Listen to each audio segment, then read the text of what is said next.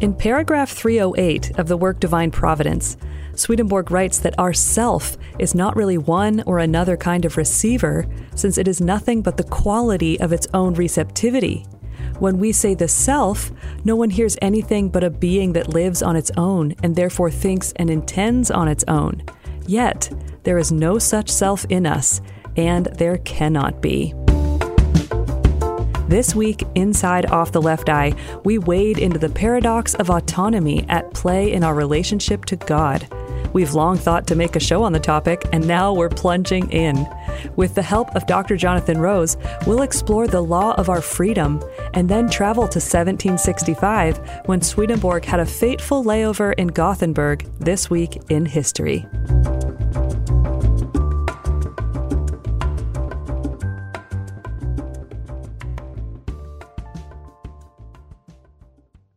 Hey, Curtis Childs. What's going on, Chelsea?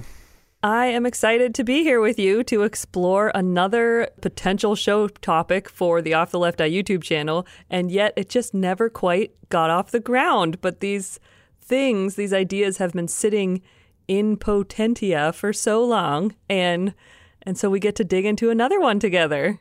Yeah, we get to see was it a bad idea or just ahead of its time? Yeah, so we have a number of these documents that I went and searched for and found and have just been choosing ones that to me grab my attention and just feel like, yeah, let's give this one, you know, a second chance at life. And so on the on one of these long lists, this uh, old topic brainstorm set this phrase, and I don't know who wrote it. I have no recollection of doing it myself, or maybe it was you or Karin Childs. I'm not sure. It says, "We have no idea what we're doing," and then in parentheses it says, "Start as show." expand to human race. Really, the Lord is the doer. Close parenthetical. I think I wrote that. Yeah. Oh, we're lucky then. Because it's the kind of disjointed, yeah. Brainstormy thing that I like to write, and also that yes. expansion from one level to the next, and that like shirking of responsibility for actions. It just smells like a Curtis thing, but who knows? yes. Yeah, the first line, we have no idea what we're doing. That's just always true. Yeah. It was probably particularly true at the moment. It's still true. And yet, yeah, it really lands on this really the Lord is the doer. And I went ahead and did a little bit of gathering of a few quotes that I could find that give us some insight into this concept because it is sort of one of those ideas that you run into. I mean, in a lot of philosophical systems, but especially, but very much so in Swedenborg, is this uh, you know, theological idea that the Lord is the doer, you know, and how do we participate in that is a whole conversation. So we never we never have made a show on this topic particularly. So we could explore now this subject. You you in? You want to do it? I'm in. I'm excited to see how this turns out because how do you make a show about how we don't do anything? It's probably wouldn't pull that well with people. People sort of feel like they do do things and they take some pride in that. Um, yes. But I do love the idea of let's not just putter around the edges in theology or stuff you can stick in a box in a church building on Sunday. Let's go right at the root of our perceived existence that we don't really do anything. I, I always like taking that on. I know. It's definitely a little bit of a, you know, paradox of sorts. And so going from sort of a big picture, quote wise, that I have these passages down to a much more like granular and maybe even practical level. Here's this first quote that like has the word the doer in at least one translation and this is from um, conjugal love number eight and it's from a conversation with angels that swedenborg is recording and so it just jumps right in saying hearing this whatever happened previously they all asked what is delight of the soul and whence is it? And so then the angel is replying. It says, The angel answered, Delight of the soul is from love and wisdom from the Lord. Love is the doer, and it acts by means of wisdom. The two, therefore, have their settled abode in deed, which is use. The delight flows from the Lord into the soul and descends through the higher and lower ranges of the mind into all the bodily senses, where it fulfills itself Joy then becomes joy and is eternal from the eternal being whence it is. So, you know, interesting phrasing there, but I love that that little pithy line love is the doer. That's a pretty good definition, right? Yeah, it certainly is. It makes its abode with wisdom in usefulness. And suddenly mm-hmm. we're talking about joy, that this is going to be fun to to align with this system of, of what's really the doer and that all love is coming from God. So that I mean, I can get on board with joy. Yes. Yes. And so the Lord God is love itself. By saying love is the doer, you can be just saying God is the doer, you know, the source of love itself. And yeah. so so here's another number from Secrets of Heaven. So this is actually part of the unpublished NCE translation that I have here. And it gets a little more personal, but listen for that quality of everything's coming from the Lord. So or from God. And so here's here's what it says. Just as the world ought to serve heaven, our outer earthly part ought to serve our inner spiritual part. In fact, our outer earthly part was created to serve because it does not live on its own. So it cannot do anything under its own power, only under the power of the inner spiritual self. That is, under power the Lord exercises through the inner spiritual self. The Lord performs goodness and truth through our quote unquote heaven, or in other words, through our inner dimension. After all, everything good and true comes from the Lord, so much so that anything good or true in us is the Lord Himself.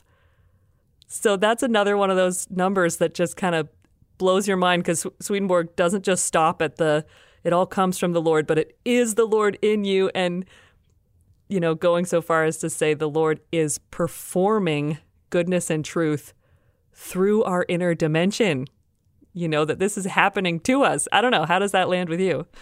Well, it seems to me like that's that's how you can make the claim that we are to come to love God. Because if if all the good and true things that are coming out of all the people that you've met, that is not just it's performed by the Lord and mm-hmm. is the Lord that you've met the you're meeting the Lord all the time. You're understanding ah, yeah. the essence of the Lord. You're interacting with that that yes it, and you can definitely love that and see it in contrast with the, the evil and false things that come out of us and that we experience and mm-hmm. Given that it's really easy to fall in love with the lord because that that is stuff is so obviously beautiful and helpful and kind and everything that we that we can find admirable so i like that and that's cool and it also, I don't know, gives a new shape to this idea that in heaven it's all about giving props to the Lord, give credit to the yes. Lord. That's what everybody's obsessed with, rather than I think on earth we have like individual uh, human credit obsession. You know, we're, we're, obsessed yes, with yep. how how good are people at doing things, whose idea was that, who who deserves what from it but if if that's really true, that everything worthwhile that comes out of us is the Lord's performance, then of course it gives everybody a common plane to, or a common uh, a focal point. Yes, uh, yeah, of course we we all like that thing. The another thing that does everything that's good and everything you, that's mm-hmm. ever been awesome in, in your life and everyone's life. Oh yeah, I like that too. That's the same thing. That think about the cohesion that brings to conversations and things.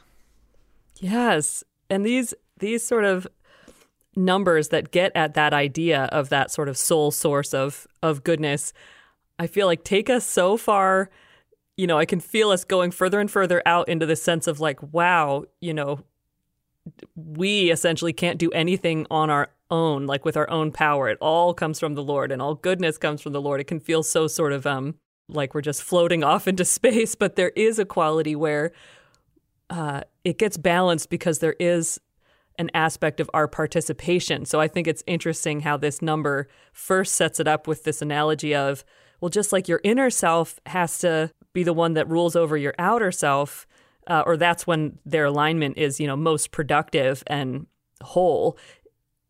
So that sort of suggests, okay, that's happening within me. Like, okay, maybe that both of those parts are me.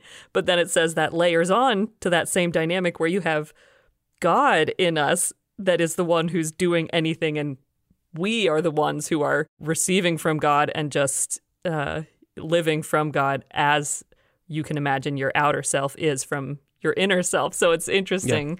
that it kind of bridges both of those. And yeah, there's this. So, sort of the furthest out in terms of like mind bending perspective on this, I think, is this number from Divine Providence 293 that Swedenborg even is saying this is how angels understand it, which you know often feels like okay, you're going beyond my you know ability to comprehend uh, this this concept, but just see. Uh, I want to hear what, what you think about this one. So, oh, this will be easy for me to understand. There you go. Yeah, call on your angel, your angelhood. Yeah. I may add what angels think about volition and intelligence. It is their opinion that none of us has even a grain of volition or prudence that is actually ours. If there were such a grain in anyone, neither heaven nor hell could stand, and the whole human race would perish. The reason they give is that heaven and hell are made up of millions of people, all the people who have been born since the creation of the world. Heaven and hell are arranged from top to bottom in a design that makes each a unity. If there were a single grain of volition or intelligence that belonged to anyone, that unity would not be possible.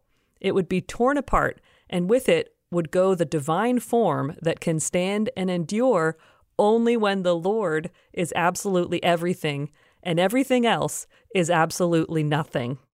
Another reason they give is that thinking and intending autonomously is divinity itself, while thinking and intending from God is humanity itself. So that's the whole God is the doer, you know? Only yeah. God can even think and do anything. Right. Yes. And it sound it could sound a little bit shocking. And but I think it's it's shocking to us because the opposite, which is that it's totally plausible that we could each have our own volition and discernment. And I, I can feel that I do have mine, seems true. But I think the, the more that, that, but if, if the uh, initial premise is something that's that's obviously ridiculous, to totally um, rebuff it doesn't sound that weird. For us to say, well, wait a second, it, we we could all have a piece of uh, intrinsic consciousness, I think the more we understood about the nature of what this reality we're in is, and the more we understood about what consciousness is and what it means to have a single world that all of us can coexist in simultaneously and interact in, uh, let alone one that, that has all the specifics of being able to develop to eternity and all that, I think. Yeah it would probably be hilarious to suggest that you could have multiple points of intrinsic beingness within that what the angels are saying there is probably just really common sense if if yes. we understood enough. Yes, and it's so satisfying even just to read it or hear it like that I feel like there's something in me that kind of gets it even if I can't, you know, can't compute it at the same time. And so how that ends that like thinking and intending from God is humanity itself is that you know there still is something that is thinking and intending from God as if of ourselves, because it can feel like, well, how do I participate in this thing? But Swedenborg is great at bringing it down to the level of, you know, tangibility, you know, like action and practice. And so here's here's a number from later on in Divine Providence 321 that that kind of grounds it again a little bit if we've been off in sort of the outer reaches of space. Um, so he writes, if we reflect on the evils in ourselves, which is the same as self examination, and abstain from them, then we extricate ourselves from hell, turn our backs on it, and make our way into heaven, where we see the Lord face to face. We may say that we are doing this, but we are doing it in apparent autonomy, and therefore from the Lord. So that apparent autonomy is this crux that we that's how we participate in this dynamic. We've sort of painted a pretty broad picture of this whole concept. And I wonder, will you join me now and we'll go maybe uh, bug Dr. Jonathan Rose and get his input because I'd appreciate his uh, perspective on this concept. Yeah, I, I think given what we've talked about here, Dr. Rose cannot stay silent. He's got to weigh in on this.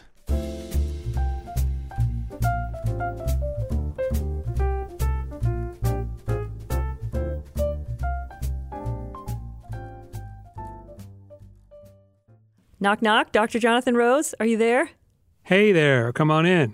Oh, thank you. So, yet again, here Curtis and I are to bring to you our conundrum of sorts, or really just our pondering of this concept of God as the doer, you know, the only one who has that. Swedenborg even says autonomy is divinity itself, and that idea that only God has real autonomy, and we, the rest of us, live from the Lord with this apparent autonomy. And it's such a huge concept. So we, I'd love to know any any thoughts you have on it, or any anything that kind of also gives us insight into how we how we participate in that, you know, or what what that's like. So. Oh, that's awesome. I, I have this little feature on my office that there are louvers in the walls that open up when there's an interesting conversation going on in the hallway. and Swedenborg Foundation Labs built that for you. Yeah, I did hear some of what you were talking about. Um, it's according to the interests of the person who's in the office and so on. There yeah, we go. It's the, the TC seventeen, yeah. right? Those are those are awesome. Exactly. so I bumped into a statement uh, in Swedenborg's works and Secrets of Heaven that I've been editing um, that has just been haunting me all week. And it'll be very interesting to explore with you how this relates to that theme. At the, on the face of it, it almost seems the opposite, but I think there's a very cool something hidden in there. The short story is this is a quote from Secrets of Heaven, 1937, subsection 7. Okay. The Lord never forces anything on anyone. Mm, now that was the so thickens. Yeah. yeah, so sort of definite, and it's really amazing because I've been thinking about how much human beings force things on each other in various, you know, often trying to arm twist or, you know. Yes. I've been listening to an audiobook about how they get people to, to flip, you know, this kind of thing, and and uh, all this coercion and pushing and shoving. Uh, very interesting to think the Lord never forces anything on anyone. And hmm. why don't I just read this little quote, and then we can Great. talk about a little bit. So Swedenborg's been talking about how much freedom there is in the idea of compelling yourself Oh, yeah. And then he says, compelling ourselves is not the same as being compelled. No good ever comes of being compelled, which is pretty amazing. But as, for instance, when one for- person forces another to do good, you know, there's been an idea around forever. Just you know, just make them do this or that, and uh, and why doesn't God just make people be good and uh, Swedenborg continues, what's being referred to here as self compulsion grows out of a freedom invisible to the person because the Lord never forces anything on anyone. This is the source of the universal law that all seeds of goodness and truth are planted in freedom. Mm. Otherwise, the soil would never come to receive or nurture goodness. There could not even be any soil in which the seed could grow. So, wow. what it got me thinking in the context of your conversation was that part of the Lord, part of Godness is that freedom. And so that gift from the Lord is continually given to us. I mean, Swedenborg says that numerous times that mm. freedom and rationality are granted to everybody. Doesn't matter if you've been down in the lowest hell for 10,000 years, it's still granted to you at every moment. Um, there's always freedom, there's always rationality uh, being granted to us. And, um, and so that is something of the Lord, but it does show how important it is. What, what Curtis was just saying that we've got to be active because you could take that idea of God being the only doer to mean that we should just be passive. Swedenborg talks about people who I would say in modern parlance kind of go with the flow, just whatever flows in, they just go with it. And he marvels at how, um, uh, I don't know how to say it nicely, useless people like that are in the in the world of spirits, because whichever way the wind blows, if it's good, oh, they're good today.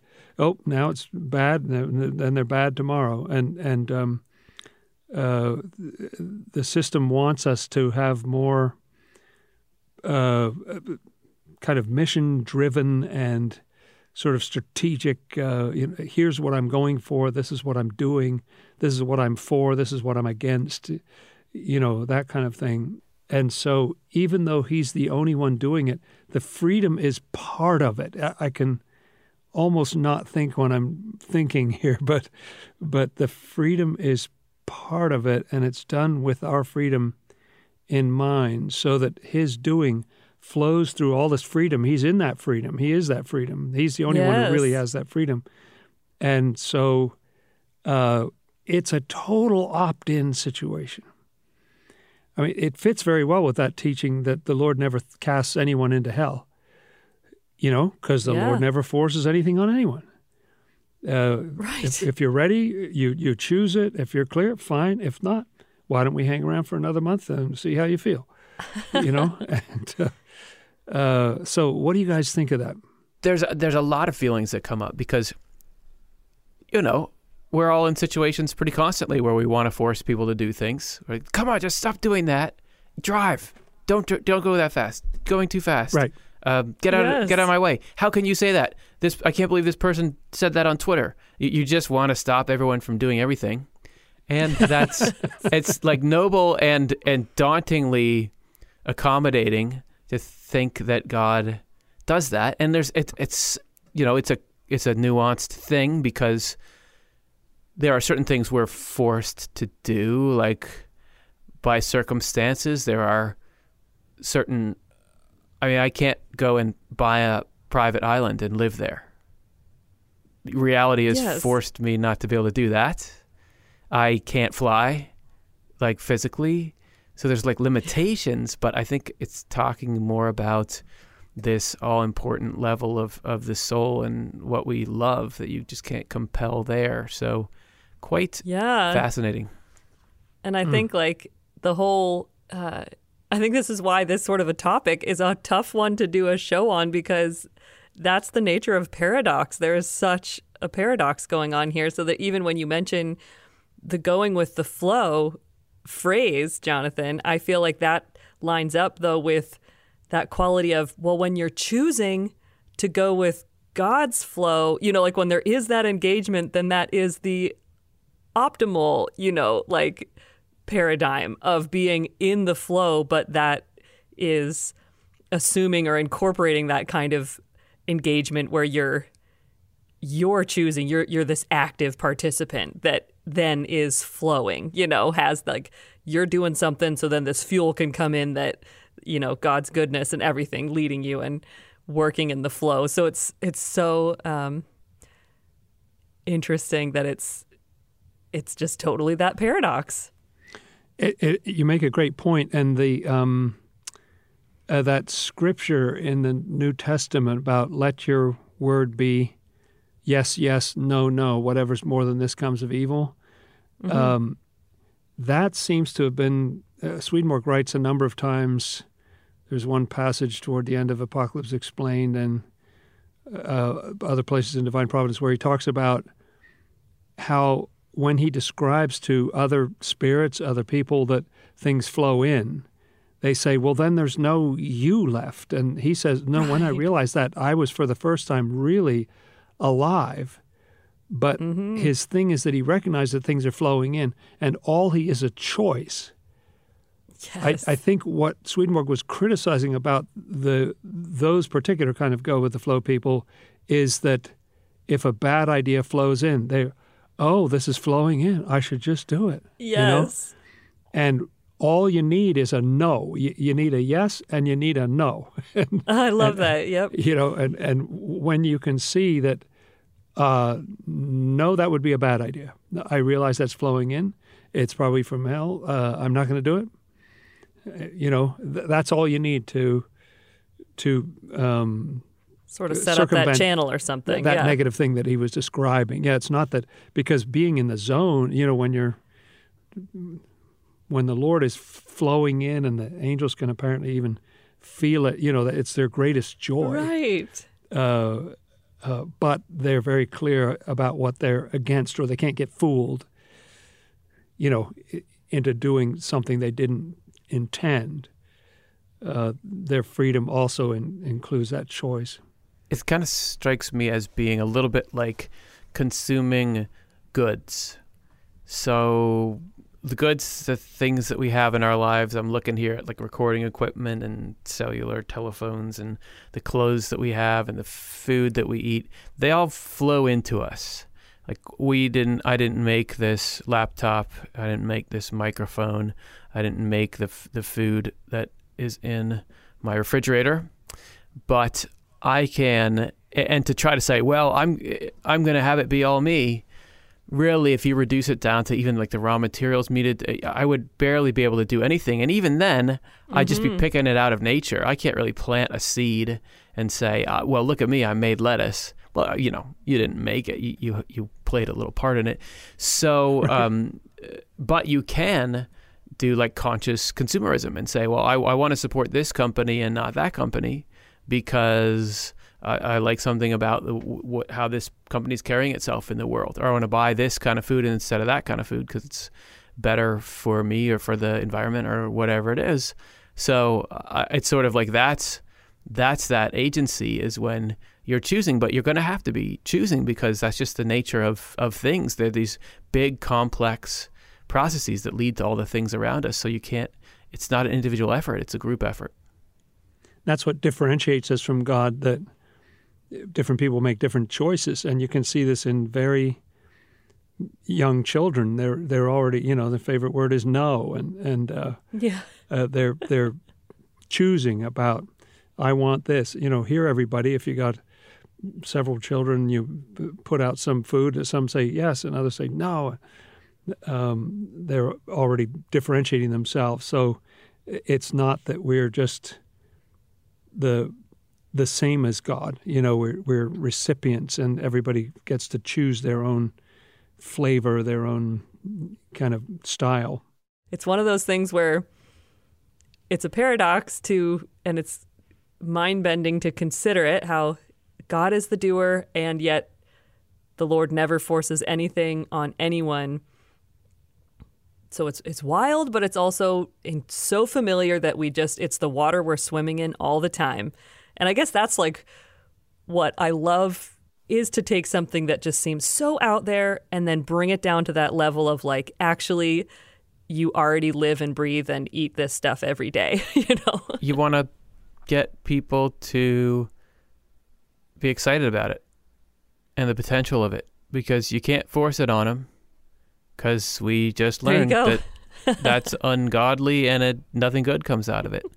So the best thing we could do is really sit with it and process how it could be joyful. Use a lot of sort of metaphors, explainers. I think cast a vision of what uh, what it would be like to be a person if we had these kind of beliefs, and if that's the way we thought about ability, what that would do to the way we saw each other. I think you'd have to show uh, people what what good can come from it, because as we we're saying, like love, love is the doer. So if people come, you can say this idea at people, but if people come to love it, that's going to do the work of of getting people to turn in their freedom to it and let God do everything. That's right. For you, anyone listening, would you want to hear a show on this topic? Let us know by tagging us at Off the Left Eye with your thoughts in a post on Facebook or Twitter or Instagram, or just email us at offtheleftye at gmail.com. So thanks, uh, Curtis and Jonathan. And now, will you both come with me to our Swedenborg Foundation Labs time travel machine to go see where Swedenborg was this week in history? Dessert. Yeah. That's right. Yep. Let's do it.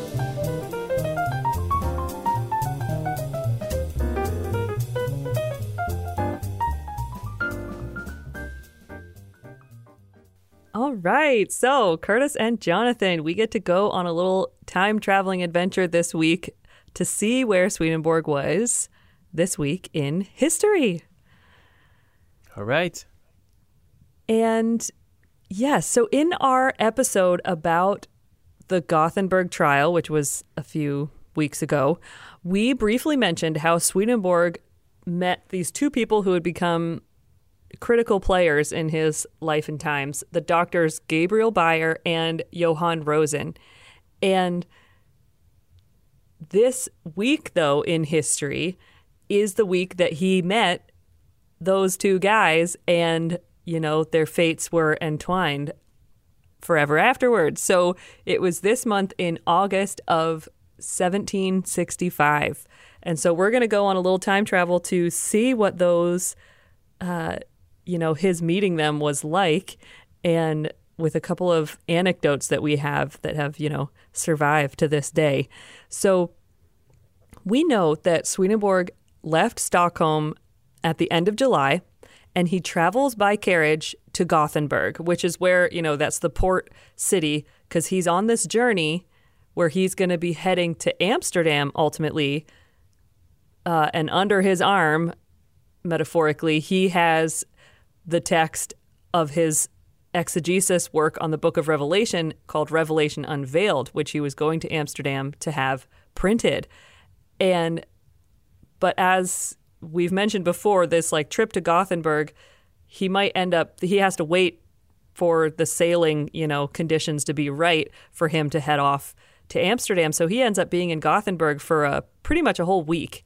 Um, so I think it's like it takes him about a week to get to Gothenburg from Stockholm. So he lands there around August 6th, I believe. And then he ultimately sails for Amsterdam on August 12th. And so it's in that time that he gets invited to dine with Dr. Rosen. And who else is at the dinner of many other people is this Gabriel Beyer. And as we covered before, they are very interested in Swedenborg and know of his, you know, this the new church theology that he's writing about and about the spiritual, you know, interactions that he has, his spiritual experiences. And so they invite him to dine with them the next day and even the day after that. And so basically, Swedenborg ends up having his whole week be full of these, you know, networking evenings and meals uh, with these people. And so, uh, if anyone wants to read more about it directly, you can. I recommend um, the work the Swedenborg Epic by Cyriel Sigstedt, and chapter 35 is where she covers Swedenborg meeting doctors Beyer and Rosen. We have from a letter from a guy named Jobin Gothenius, who writes to a guy, C.C. Gjörwell. This Gothenius writes about this time of when Swedenborg was in Gothenburg for this week. And here's, I'm going to read you the actual, you know, uh, text that he writes where he sort of corrects himself partway through, but it just is this fascinating little window into what that time was like. So uh, Gothenius is writing to Gjörwell and he says, My dear librarian, Swedenborg was here and ate daily on the matter. Forgive me, this was somewhat hastily said. What I meant to say was that he was continually invited out. He afterwards departed by boat for Holland. Opinions among us vary greatly concerning him. So that's this little account where clearly Swedenborg is uh, stirring things up in Gothenburg. All I know is Rosen and Beyer, you know, their opinion of Swedenborg is just improving by the day. Whereas some of these other people, I imagine, are maybe a little are more skeptical or wanting to reject the ideas entirely. I might just add that it was that same town of Gothenburg, Göteborg, which um, attacked Swedenborg in early 1769. Not That's that right. much later, you, you know. So, th- like three and a half years later, uh, some of his most uh, fervent enemies are from that town. So I don't know if any of them were at that dinner. Uh, it's very interesting that you'd have people having this opposite reaction. Uh, Not surprising, but extremes. You know, that town had. Uh, I mean, Beyer and Rosen were some of the people who were the just all in. They stood up against attack, and they, you know, they they were really taken with Swedenborg's message, and and even paid a price professionally for it. That's right. And you have others who are just become more and more dead set against it. Oh, yes. Like if if you were to make a movie of this part of Swedenborg's life or this, you know, with it ultimately around the Gothenburg trial, you know, this is where you would have this, you know, this these dinners out and the people who are there and the you know, it's quite a plot thickener where you have these people who are getting more and more uh, opposed to each other in terms of Rosen and Beyer being for it, and other people are more fervently against it. So, And it, it implies too that there's both having dinner with Swedenborg, and then there's probably got to be some chat during the day where you find out, well, what did you think? Well, what did you? Th- oh, I thought that was terrible. Well, what did you think? And right, yes, I don't know if they'd be having that conversation right while he's there, or whether they kind of catch up the next day and find out, oh, there's a there's a pretty deep division of opinion here. That's right. Well, so that's what we're going to get a little bit of a taste of. So, first, at one of these large dinners, Beyer and Rosen invite Swedenborg to dine with him the next day. But I think this is, and then no, and then it's at that dinner that they, um, Beyer asks Swedenborg to give him a written statement concerning his doctoral position, like about the new church, and Swedenborg is willing to do this, and so they're to meet the next day for dinner. So Swedenborg brings a paper with him where he's written this statement to Beyer, and there's this account that uh, Swedenborg comes in and is handing this pe- paper to Beyer, and he's trembling with tears flowing down his cheeks, saying, My friend, from this day, the Lord has introduced you into the society of angels, and you are now surrounded by them. So, this amazing, tender moment um, between Beyer and Swedenborg, where it seems like Swedenborg really met somebody, and and Beyer, you know, never faltered. Like he was just dedicated and like Swedenborg's right hand for the rest of their lives. True. I want that. I want to have the angel thing that he talked about there. Yes. I want that. It sounds like today it can happen in one day. Maybe if you're if you're primed enough for it. So that would be nice to sign up for. I know, and it's one of those moments where Swedenborg is saying you're surrounded by them. You know, like so Swedenborg being able to sort of see by your spirit. Uh, it's one of those interesting examples where that happens. So, the other fascinating anecdote from this week that we have is something that was ultimately printed in a Swedish daily paper written by the grandson of Dr. Rosen, who writes this story that we know that it had to have been during this week when Swedenborg was in Gothenburg in 1765. So um, I'll read it to you guys and you tell us all what you think. So the incident took place in the house of my grandfather. So that's the Dr. Rosen, the lector in Gothenburg. I have heard it related by my father. It was an evening at Dr. Rosen's when several of his colleagues in the gymnasium and also Swedenborg were present. As usual at that time, the conversation among the learned gentlemen was carried on in the Latin language.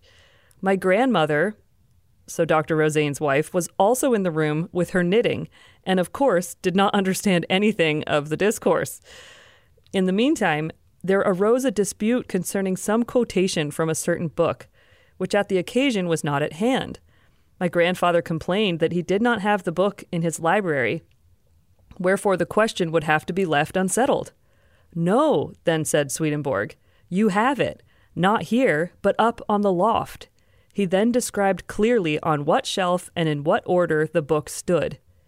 Hereafter, my grandfather, wondering how Swedenborg could know the old book on the loft, but still not wishing to neglect his advice, told my grandfather to go up on the loft and look for the book. She got a lantern and went up on the loft. Hereafter, the conversation was continued. When she came down again, she had with her the book. So I actually had never heard that before doing the research for this episode. This is my first time. Yeah, is it? Yep. I had heard that. I used to do a section on another show called Minor Miracles, and this is one of the minor miracles. It's a cool story and paints quite a picture, doesn't it, of um, the gentleman discussing in Latin and and the and the woman Yes. knitting away, not understanding what they're talking about, and and then they send her up to get the book, and and um, but the the cheek. I mean, if I were hosting a party for someone to tell me, you know, maybe I didn't want people to know that I had the book. It would be better I know. to leave the question in midair. But for one of my guests to say, "You have it, but not here in the library. It's upstairs in the loft." uh, third shelf on on the left next to that large blue volume, and you know, or something. Yes. Uh, it's uh, and so I think I just imagine if I put myself in that scene that the moment that the woman comes downstairs with the book, it's not about the book anymore. Yes. You know, it's about Swedenborg and how did he know the book was up there? He's uh, traveling. He, he's he's not a native. He doesn't know anything about it. Yeah, had never. This was, I mean, potentially the first night that he's meeting Rosen, or one of Yeah. those nights. So very new. Yes. So a- attention getting parlor trick, you know, it's just like, who is this guy? You know, Another phase or facet to Swedenborg's relationship to superpowers. I know. and his so if if all this stuff is true which i just you know my first instinct is like yeah that's people recorded that because it really happened they didn't pro- Mhm. stand to profit from making it up Wha he was so sparing in his use of them but would would promote with them sometimes but also where does it fit into the whole regenerative picture so he's talking to heaven and heaven somehow knows this sort of stuff but and is using it to help him make an impression it just it raises a lot of very uh, questions that I would love to know the answers to. I agree. Like, how, how is it? I get the idea that he has this connection with the spiritual world, but you would think that the spiritual world is focused on spiritual things, not on sort of library management of your personal collection Yes. or something. uh, why? Why do they know that? Does he see it in his mind's eye? Uh, seems like he does. He's able to point out exactly where it is. Uh, and isn't it interesting that at that particular moment, Providence would kind of allow that to happen because he knows it's going to yes. Dominate the party. like it's not like you just sort of say that and then everybody, okay, let's talk about what we were talking about before. Um, that- that's a, Yes. that's a it puts him in a different category from other people who are there. And the story's been passed down to the grandson, right? Isn't it the yes, grandson? who's- exactly. Yes. yeah, so it's sort of part of family lore, like that amazing night that Swedenborg came. And And I do think it's got to be Providence, you know? Like, I just, because there's times that I've had the most random kind of prescience about things, you know, like that you shouldn't. And I feel like people often, you know, those kinds of things where it's like you know someone's looking at you and then you look and yeah, they're looking at you, you know, or you do think of the person and then they call, or you think this person's Right. going to walk around the corner and then it happens. It just feels like, well, that was useless. Like, what does that matter? You know, it's nothing, no heavyweight, you know, uh, kind of clairvoyance going on. And yet it just sort of is peppered throughout existence. And so there's a there's a part of me that just feels like that's the kind of providence that God is always working with where there's that potential like oh a dream here or a, a this there and and it can seem so unnecessary and yet I you know could imagine anyway is just that you know Providence has it knowing that Swedenborg is just meeting Rosen and Beyer here for the first time and how that's gonna you know just that it's okay in this context for him to have that sort of knowledge um, and uh, you know, and then that then it just sort of goes on from there. I don't know. It's so interesting. It's worth adding, I think, that Swedenborg himself, as far as I know, never told these kind of stories. Occasionally, people would even ask him, and he would say, "Oh, I don't." You know, I, Yeah. it it only shows that I'm connected to the other world, which I've already said in my book. So, what does it add? Yes. Um, yep. uh, these all, and there are a lot of anecdotes like that, quite a few, and they come from, you know, the maid who was in the room or the grandson that heard the story, and and so on. These things had an impact on people, and they carried these stories. And to me, that gives it a lot more credibility than if Swedenborg said, "I did this amazing thing at that party. You should have seen it." That's true. Yep. oh, that is so true. So then to to sort of top it all off and close it out, this is this trip also has this fascinating little tidbit that in another magazine or like newspaper called the Svenska Magazinet for February 1766, there's this little note under the heading of short Swedish news about the learned for the year 1765 and R. Swedenborg makes it into the list where it says Mr. Assessor Emanuel Swedenborg has again left for Holland via Gothenburg in order to publish in that country a large work on the book of Revelation. You know, so they're tracking his movements and uh, and that's the this is the week in history that they're talking about is this August 1765, early August when Swedenborg had this layover in Gothenburg that really kind of uh, was pivotal for his relationships and uh, the future of his knowledge in uh, in Sweden and the world, and especially because here's this Swedish newspaper that's they know he's going to go publish this book on Revelation, but Swedenborg doesn't put his name to that book, so there's also that quality of how Yeah, true. people in Sweden knew who Swedenborg was and what he was publishing. That that anonymity hadn't been fully uh, broken in the rest of the world, as far as the general public goes, I guess. Thanks so much, Jonathan and Curtis. Fun to go on this uh, time travel adventure with you both. Awesome. Yeah, thanks for the the enlightening trip.